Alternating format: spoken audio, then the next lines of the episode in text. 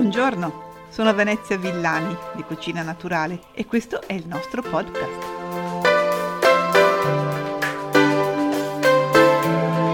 In estate, ma non solo, è estremamente importante idratarsi come si deve. Io non vi parlerò di questo, non vi parlerò dell'acqua, quant'acqua bere, per queste cose poi abbiamo la nostra Barbara Sprea che ve le sa raccontare meglio di me. Io resto sugli alimenti perché oggi voglio parlarvi dell'acqua solida, cioè dell'acqua che assumiamo anche in gran quantità mangiando e anche i cibi liquidi, sto pensando al latte, ai succhi di frutta e alle bibite, non hanno tutti la stessa quantità di acqua.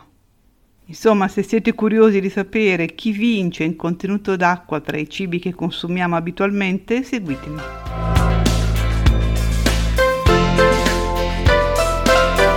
I primi quattro in classifica, adesso ve li dico non necessariamente nell'ordine giusto, perché magari potete anche provare voi a indovinare chi vince in contenuto d'acqua, sono cetrioli, ravanelli, lattuga, da taglio principalmente, e il cocomero o anguria che dir si voglia. In che ordine secondo voi chi vince? Il cocomero? No, sono nell'ordine giusto già come ve l'ho detto io. Chi vince è il cetriolo. I cetrioli freschi infatti arrivano a superare il 96% nel contenuto d'acqua e non è un caso che sono spesso considerati il simbolo delle diete dimagranti. I ravanelli lo servono a ruota, però è anche vero che non è che possiamo mangiare grandi quantità di ravanelli. La lattuga è, come i ravanelli, sempre intorno al 95,6% di acqua. L'anguria scende al 95, scende, si fa per dire sempre un valore altissimo, perché contiene comunque un pochino di zucchero. Ma sono tanti i cibi che contengono veramente alte percentuali di acqua. Ve ne metto un po' in ordine decrescente appunto di contenuto d'acqua perché ci sono anche alcune curiosità che magari potrebbero interessarvi.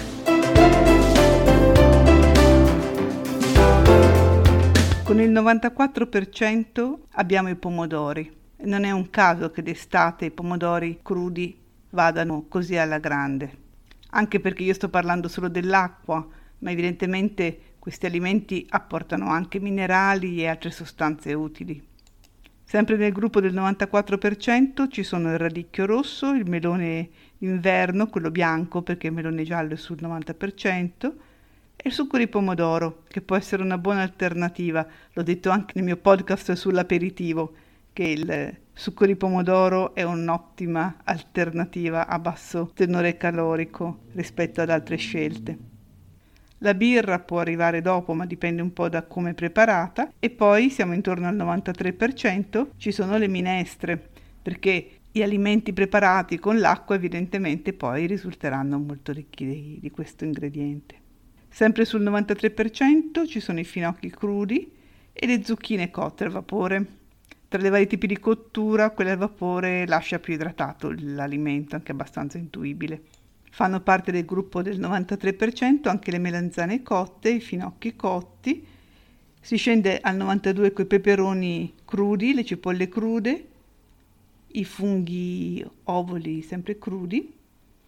Il succo di pompelmo è intorno al 91%, come la rucola e i pomodori ciliegini, che rispetto al pomodoro grande ha una piccola percentuale in più di fibre. Pesche, fragole, sono intorno al 90%, come il latte pastorizzato scremato. Evidentemente il latte, in funzione del suo contenuto di grassi, avrà quanto meno grasso, tanto più acqua, quindi 90,5 è la percentuale del latte scremato, 89,5 il latte parzialmente scremato e 87,6 il latte intero.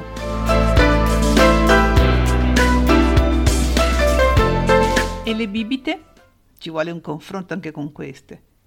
Allora, non ho detto prima che tutti questi dati che vi sto dando sono i dati del CREA, che è il Consiglio per la ricerca in agricoltura e l'analisi dell'economia agraria, che dal suo sito permette di accedere alle tabelle di composizione degli alimenti, quelle che furono fatte qualche decennio fa dall'allora Istituto Nazionale della Nutrizione e quindi insomma con molta facilità è possibile avere la composizione dei diversi nutrienti degli alimenti che normalmente mangiamo.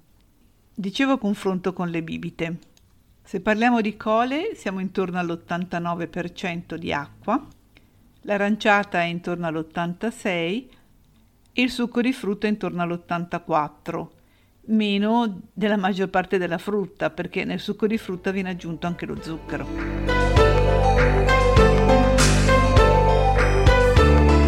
Insomma, una cosa che mi piace ripetere è che l'anguria, e non solo lei, è più ricca d'acqua di una bibita, oltre che più equilibrata nella composizione, più ricca di sostanze utili, non confezionata nella plastica, insomma, in una parola, molto più naturale. E con questo vi ringrazio per avermi ascoltato e vi do appuntamento al prossimo episodio del podcast di Cucina Naturale.